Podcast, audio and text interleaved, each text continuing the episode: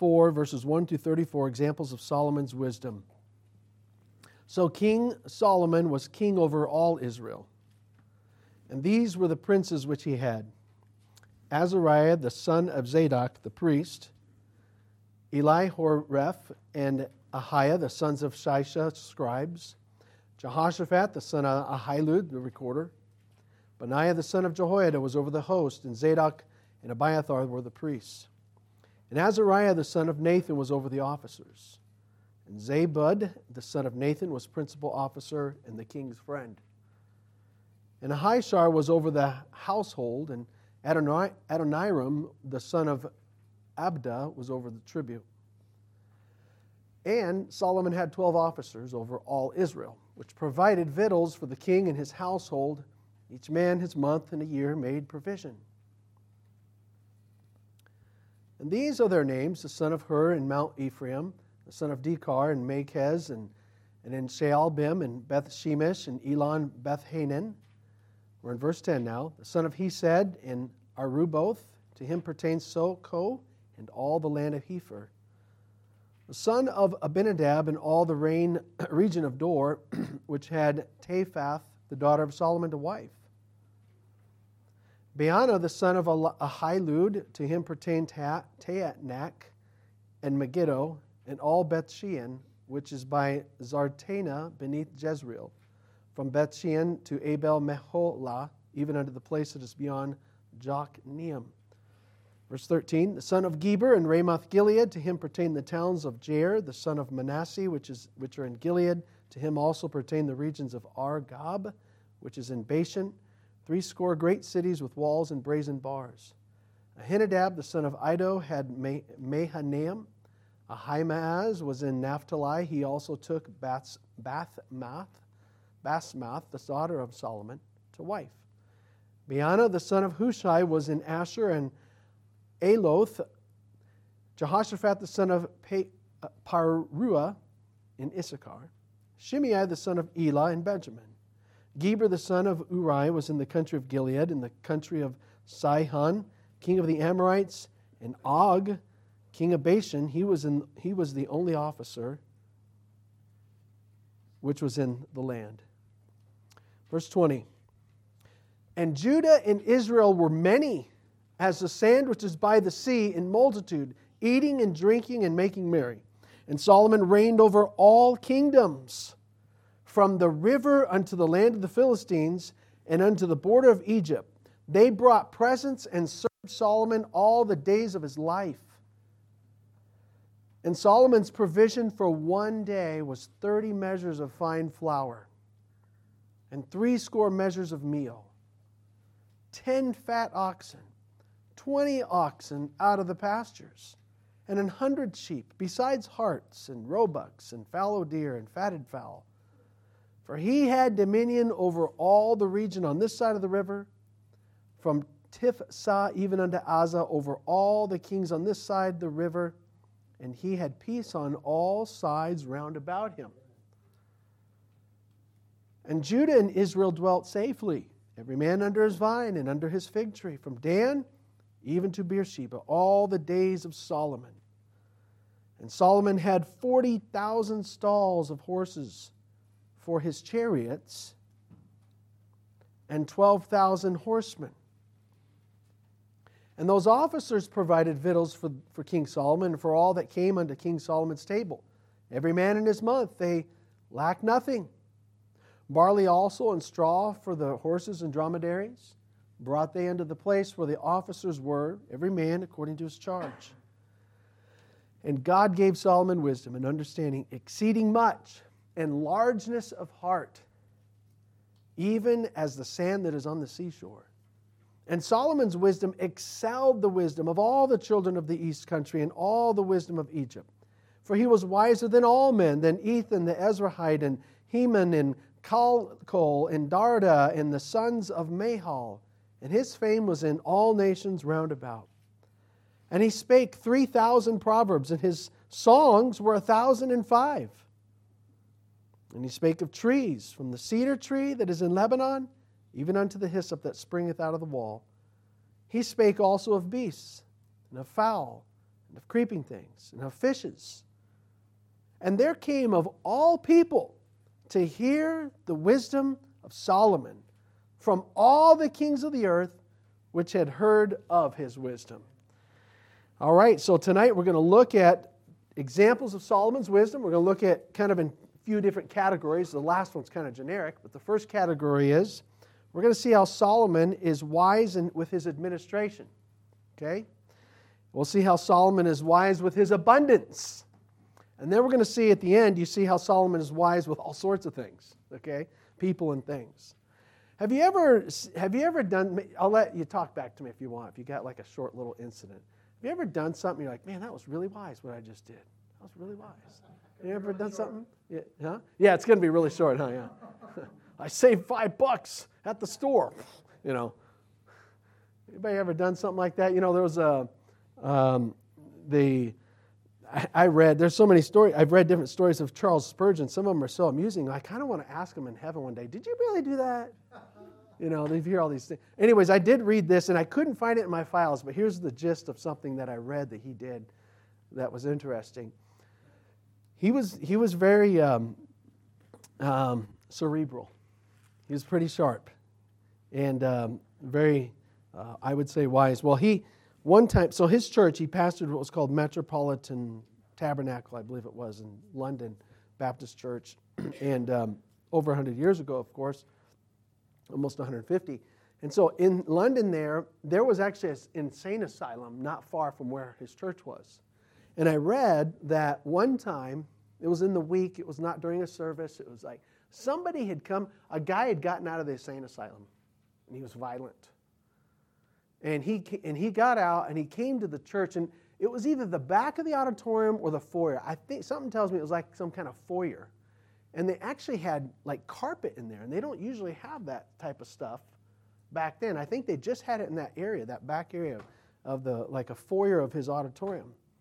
And it was new and it was like something really unique. And so, anyways, uh, some kind of fabric on the floor. So Spurgeon's working. Somebody says, Pastor Spurgeon, there's, there's this guy in the, coming in the church, and he says he's got it. He's got a knife, and he wants to kill people. And it was a guy that escaped out of this insane asylum. And, um, and so he's not thinking, he's not in his right mind, anyways. He's wacky and all kinds of, you don't know what kind of um, fleeting thoughts he will have, bipolar, whatever they want to call it.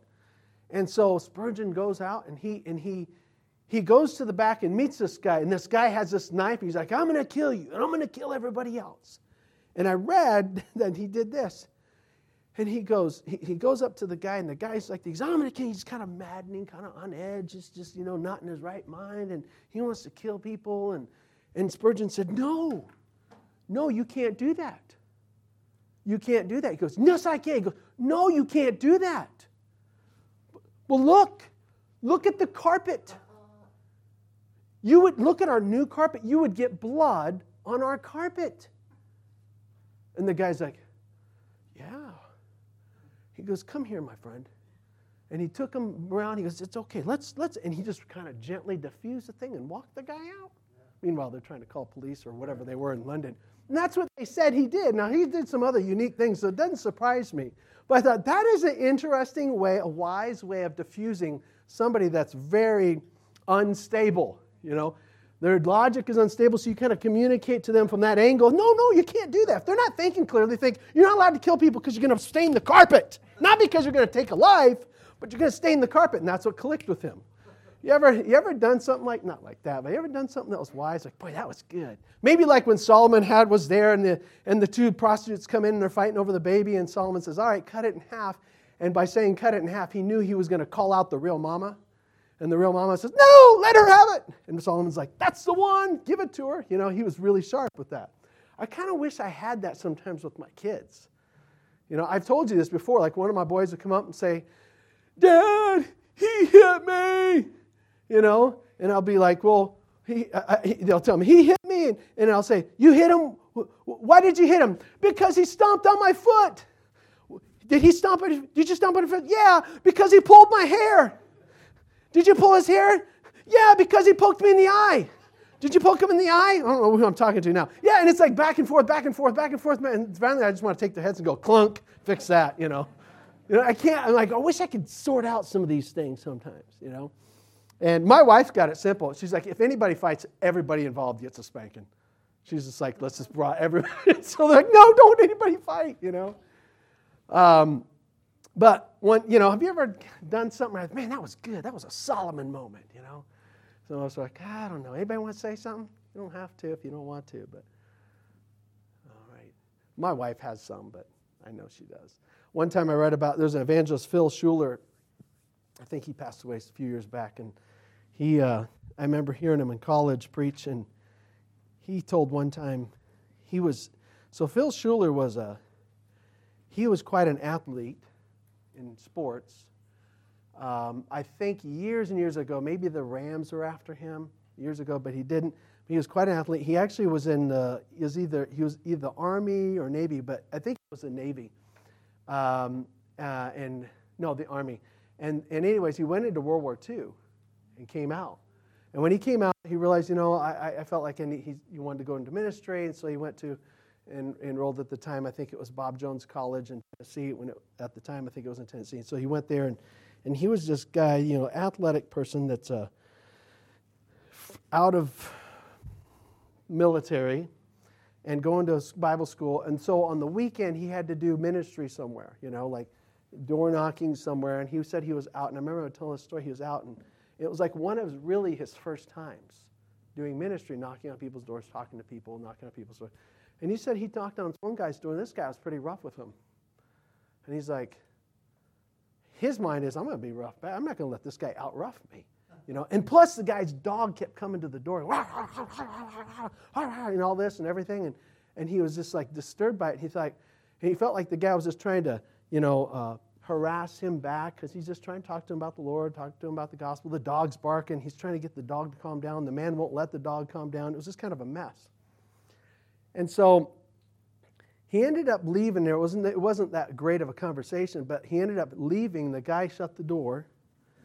And um, Shuler walked out. I don't know if he did some more doors and came back, but he walked past this guy's backyard and he said he saw the, dogs in, the dog in the backyard. Kind of a rough dog. I don't know what kind of dog it was. He's like, you know what? I, he did not want to, and he he was like the bulldog at this point. Like, I'm to go back. He's like, I know what I'm to do.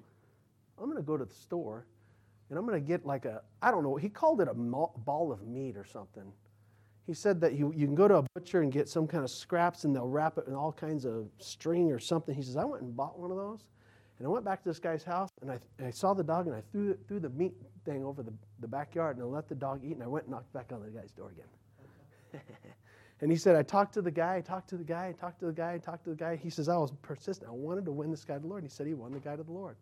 It was a little more animated than I remember there was more animation to what I'm telling you, but I just I don't have the whole text of this, but that's the gist of his example. I thought that's pretty wise. He was wanting to get do anything he can to help reach somebody. who's wise. Solomon has, we hear of his prayer, right? He says, not it is a prayer in a sense. Solomon gains wisdom. What happens? Remember, there was a dream. He has this dream. The Lord shows himself to him in a dream. The Lord says, Hey, Solomon, what do you want? Ask what you want, and I'll give it to you. And Solomon first says this. He brings out and he confesses of the blessings that he already has. God, you have blessed me. You've blessed me in chapter 3. You've been good to my dad, and you've been so good to him that now, look, my dad's son is on the throne, just like you said, and that's him. I'm on the throne. You've been so good to me. You blessed my dad. You've put one of his sons on the throne. It's me, and wow, I get to rule your people. So here's what he's saying He goes, I got a major blessing. And now he says, I need a blessing to manage this blessing. That's what he's saying. I got a blessing from God, my dad, and being in the following the footsteps of my dad. Now I need a blessing to manage the heavenly blessing. God, I feel like a kid. I don't know how to go out. I don't know how to go back in. I don't have to. I don't know how to begin to pull the strings and levers of doing leadership uh, routines. I don't know what I'm doing. Can you therefore give thy servant a wise and understanding heart that I can rule thy people? This is so great of thy people. They're multiplying. Because you're people, so thank you for this position, but can you give me the additional blessing of managing this blessing? And God says, You got it. I'll give you the wisdom. Not only am I giving you the wisdom, I'm going to give you the wisdom of beyond anybody else that's gotten wisdom from me. And not only that, I'm going to give you what you didn't ask for, which you didn't ask me for, the, the, the lives of your enemies or wealth, but I'm going to go ahead and give you that too. I'm going to give you some dominance and some abundance. And so he gave that to Solomon. And right after that chapter, it shows the whole discerning the baby between the two harlots incident to show Solomon's wisdom. And then it goes right into this chapter. And we see Solomon's wisdom. Let's look at it. Where God put it in his word for us to, to ponder and to try to tie some applications to ourselves. So the first thing, let's notice he's wise. The answer to prayer is true. He's wise in his administration. We're not going to read all of it because we read all these names that we Western Americans could not really relate with too many of these names. Like, I don't think I'm going to name my firstborn baby um, Geber, but um, maybe Gerber, uh, and get some of their baby food. But all these names, what is this? You know what this is? This is Solomon's cabinet.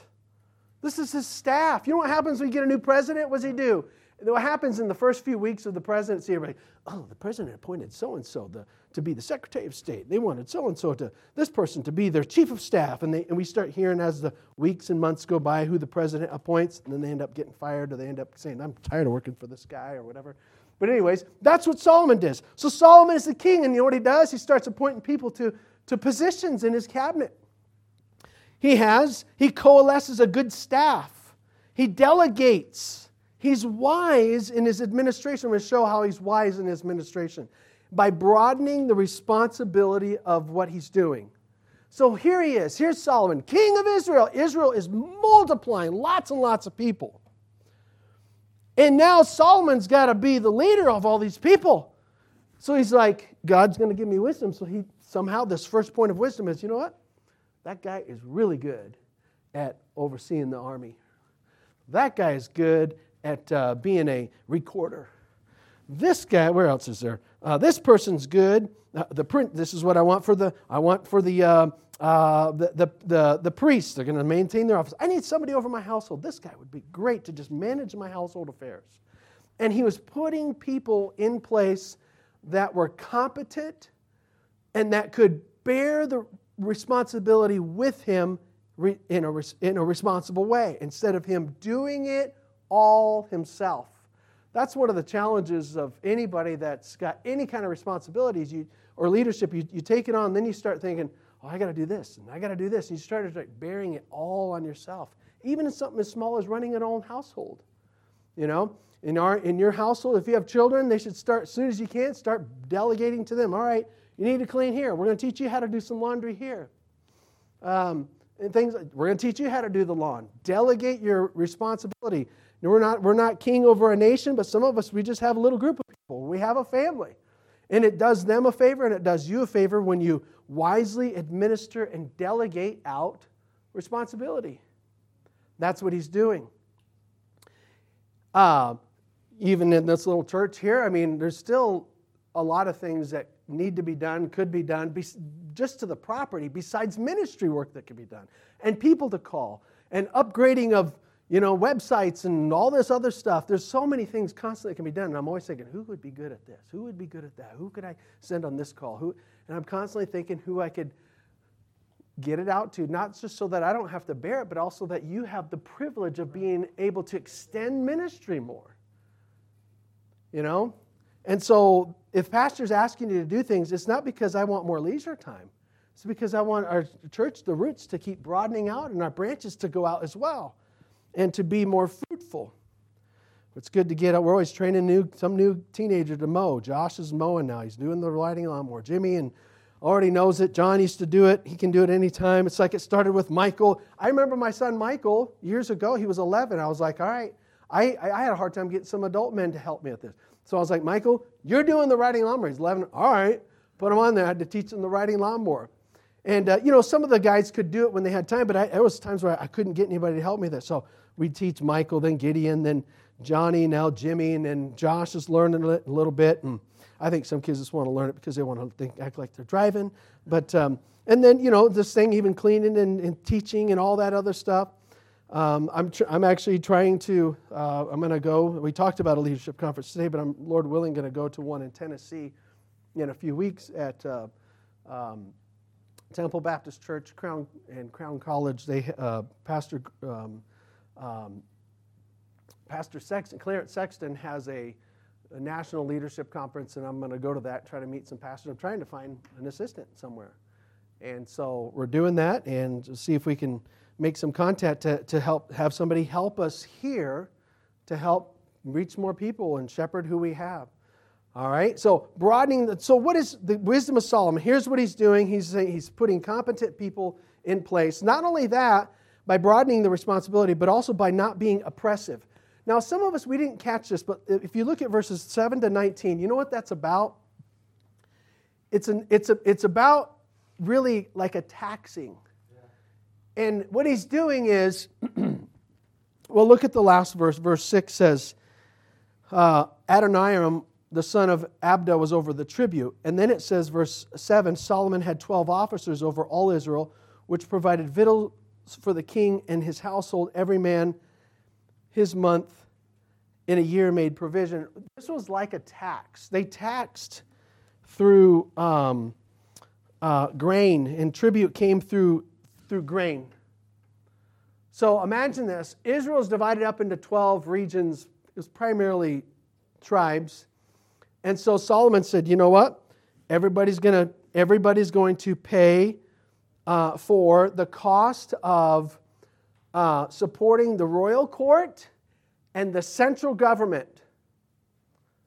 So here's what he did he didn't make one tribe pay for the whole year, he made one tribe do one month, another tribe do another month, another tribe, and he said, okay, Joe, you're going to be over this time. I'm making up the name. Fred, you're going to be over this tribe, and you're going to make sure they bring in the, the, the grain and the tax and whatever.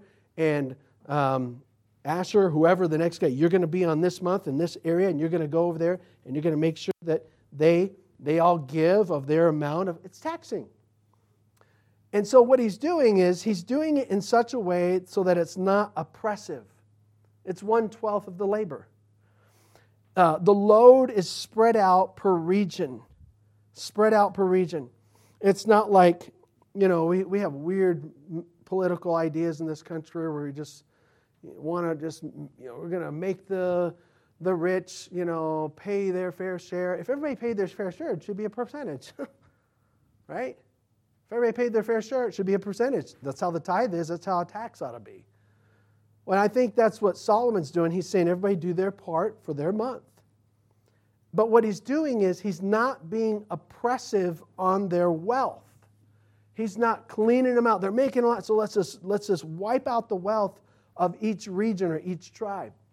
He's taking a sample of it to support the central government, and then they can go their way. Look what it says in verse 20 Judah and Israel were many, as the sand which is by the sea in multitude, eating and drinking and making merry. It says that on the heels of describing their taxation. Apparently, it wasn't too bad.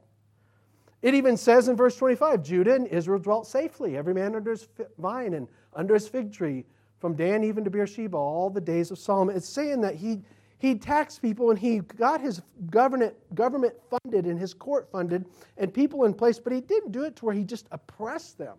He did it in measure. All right?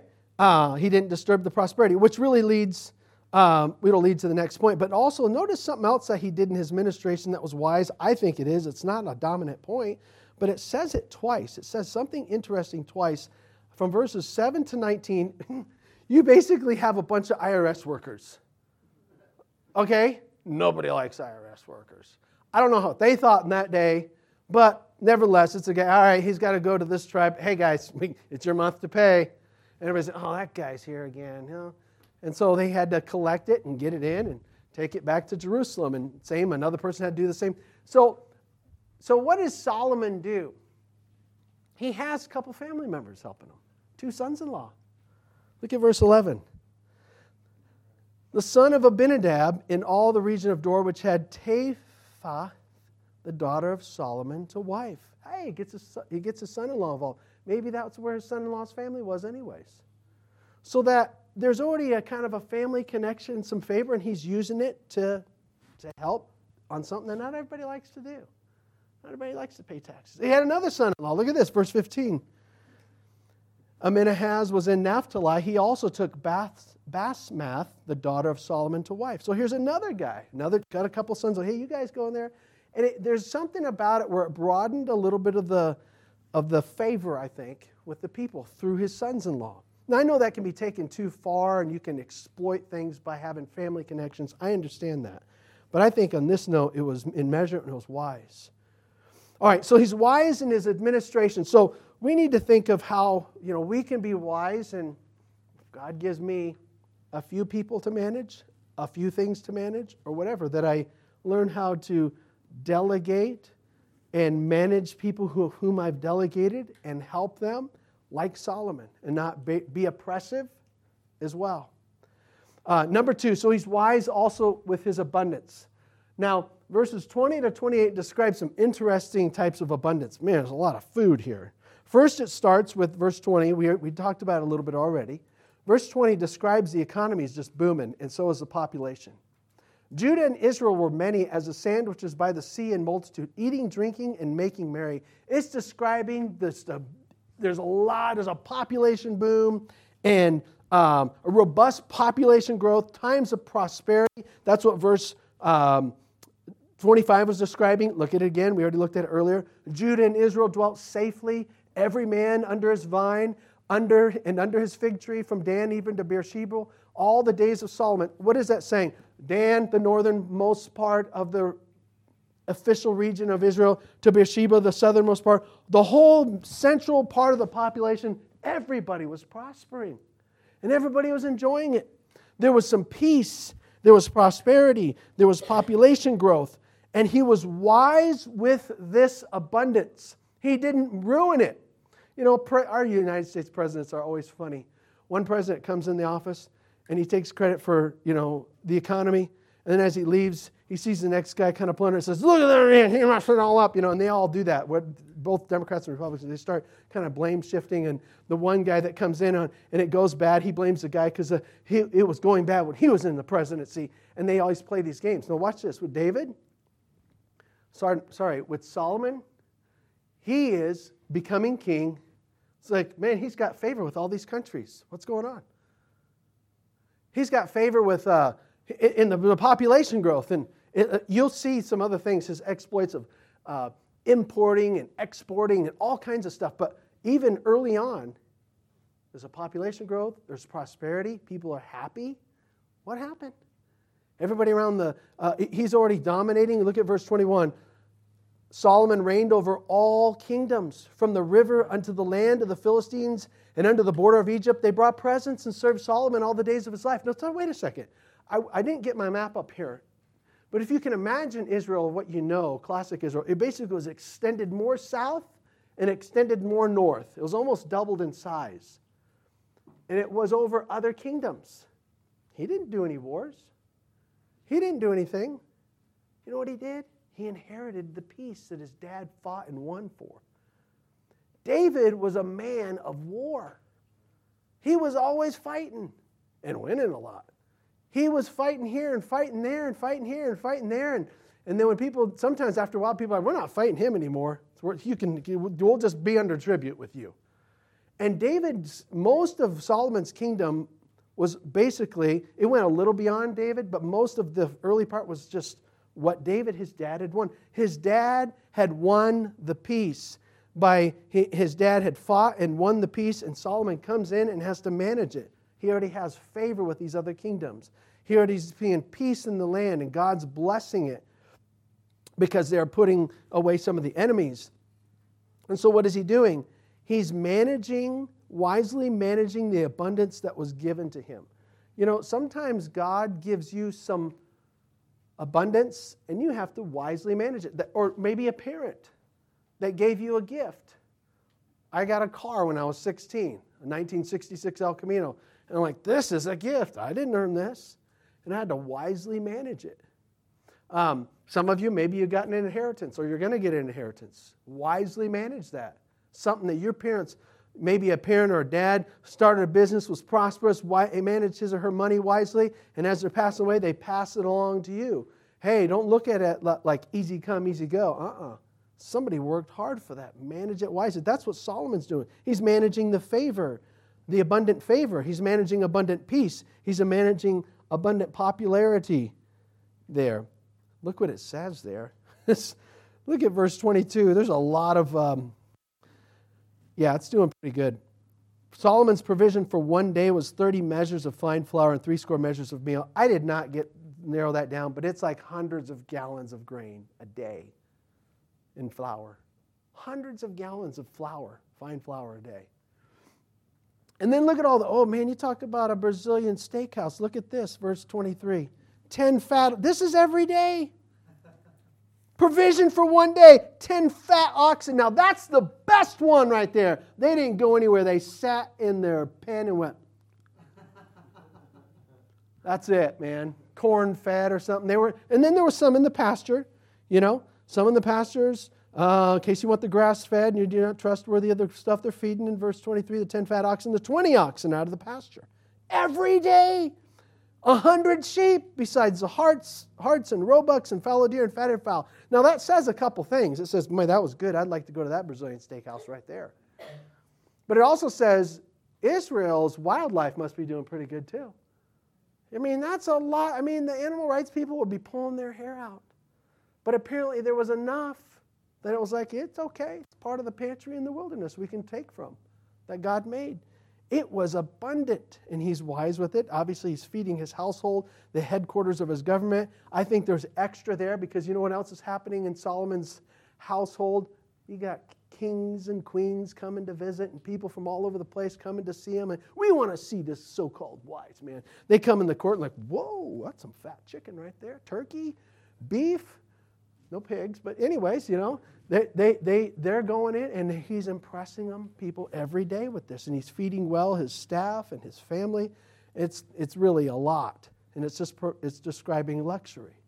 He's wise with his abundance. He's wise with the peace that was won. By the way, think about this. On a note, thinking about Jesus Christ. Um, you ever think about the fact that you have no problem with God if you're saved? It's good with you. If you're saved, you're like, I trusted Jesus as my Savior. I put all my faith in Him. You know what? You got peace with God. That was otherwise a big problem. It's a big problem to not have peace with God. It's a big problem to be in my sin. It's a big problem to be unsaved. Jesus said, He that believeth on the Son hath everlasting life. He that believeth not the Son shall not see life. But the wrath of God abides on him. It's hovering over him like a cloud. But when I'm saved, I have peace with God through my Lord Jesus Christ. God, Jesus Christ won the peace for me. So between me, even, even as a child, as a Christian, and I fumble around, God looks at me as a, as a parent to, to correct me. I don't have a, some kind of hostile thing between me and God. The hostility has been set aside. It's been, it's been put away, the enmity between God and I and you. He won, Jesus won the peace for me.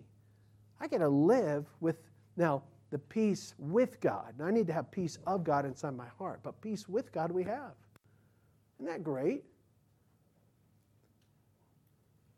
Jesus is a picture of David in that sense for us. Number three, he's wise with all sorts of other things.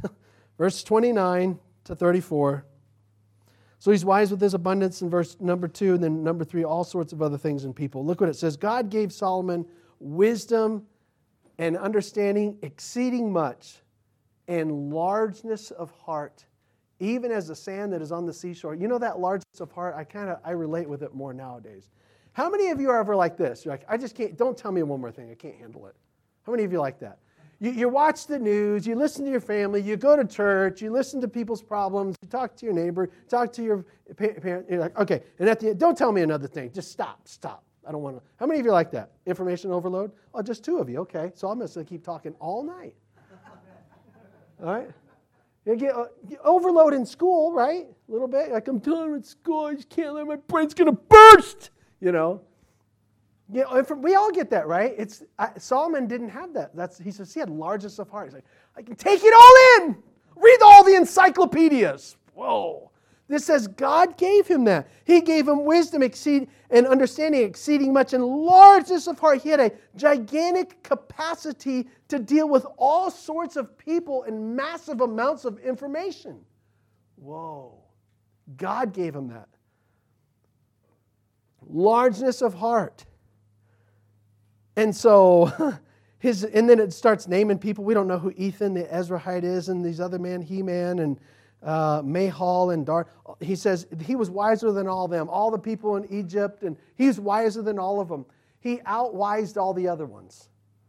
God made it that way. That's what the Bible says. Verse 32, he's, he's wise with, God made him wise, largeness of heart. And then in particular, look what it says, verse 32 Proverbs. He spake 3,000 proverbs. That would be about one, that would be the, Pro- the book of Proverbs is about, I think, one third of that. I think it's around a thousand.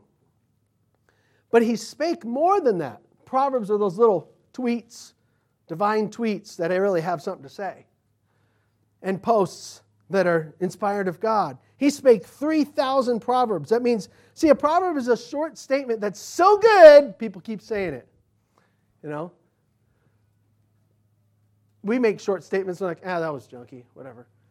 But Proverbs means you, he said something short and concise, and I was like, ooh, that was good. I keep saying 3,000 of them.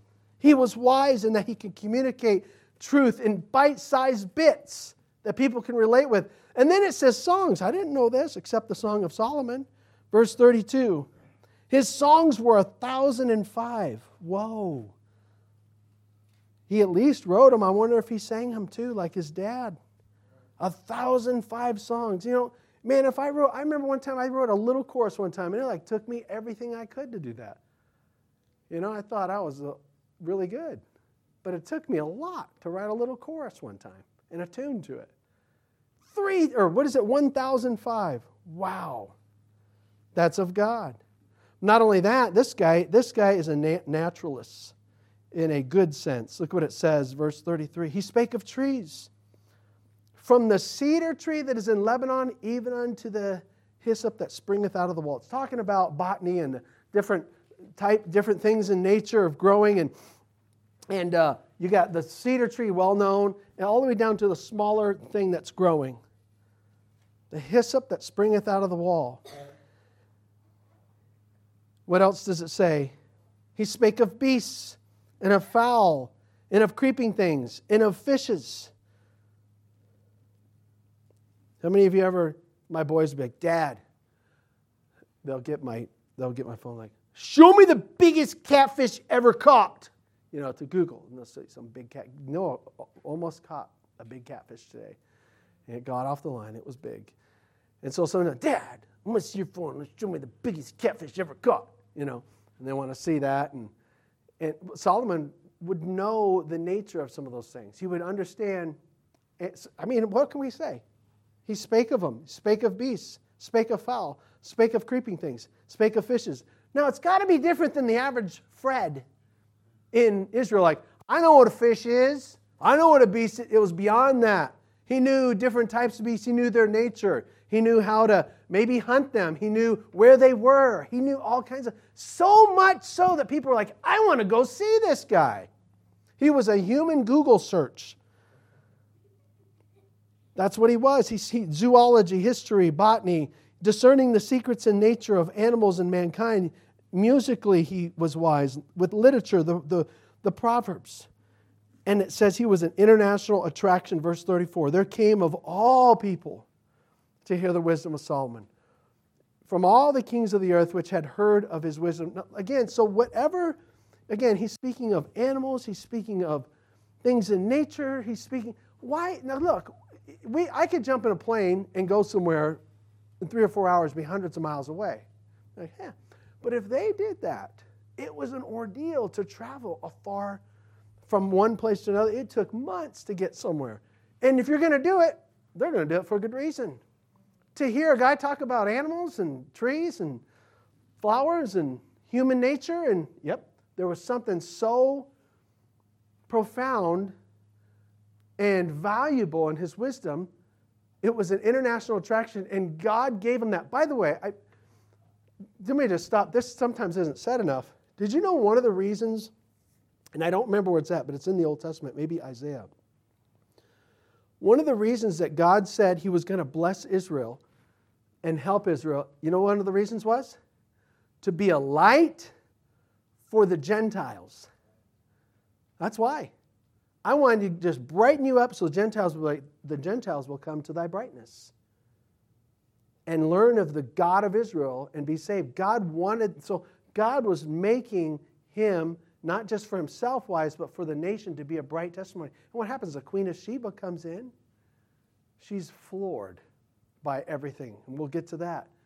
And remember in, in the book of Acts, who gets saved? The, one of the early proselytes there to, from another country is this man from Ethiopia. Maybe there was already some kind of tradition going on there about saying there's a real thing going on in Israel. God wanted to bless Israel to make him a light to the Gentiles. So, what's happening? Solomon's wise, it becomes an international attraction. It's really for God's glory. So, let's conclude with two things that we can relate with. Two things as we close. Number one, if I am wise and if I'm getting wisdom from God, then somehow, some way it should show. If I'm getting wisdom from God, I don't have it up here, the, the points. If God, if I'm getting wisdom from God, somehow, some way it should show. It should show that, hey, I'm a Daniel in my Babylon world. Remember Daniel in the remember the whole context, Daniel and teenager and these other guys, they're in the court, they're enveloped in paganism, they're forced to work under this tyrant king, and they behave themselves wisely, and they are wise such that they're like, you know what, these guys are different. These are excellent spirit in Daniel. And if, and if you and I show, even if it's ever so small points of wisdom, it should, it should show and should be a testimony to others to where people like, what is, how come you do this and not that? How come you treat me this way when everybody else treats me such and such way? Little points of wisdom God wants to give us for his glory. So all people come to eventually hear of the great ultimate Solomon, the Lord Jesus Christ, which is the next point. Christ, to, uh, the second thing to conclude on is Christ, we've said this, and you can't stop saying it. Christ is the ultimate Solomon. He's the ultimate Solomon. Let me give you some examples. Well, let me tell me ask you, how is Jesus, how is Solomon like Jesus in this or anything else? How is Solomon like Jesus here? Remember, the whole scripture is talking about Jesus in any case. He's a shadow of Jesus. How is it?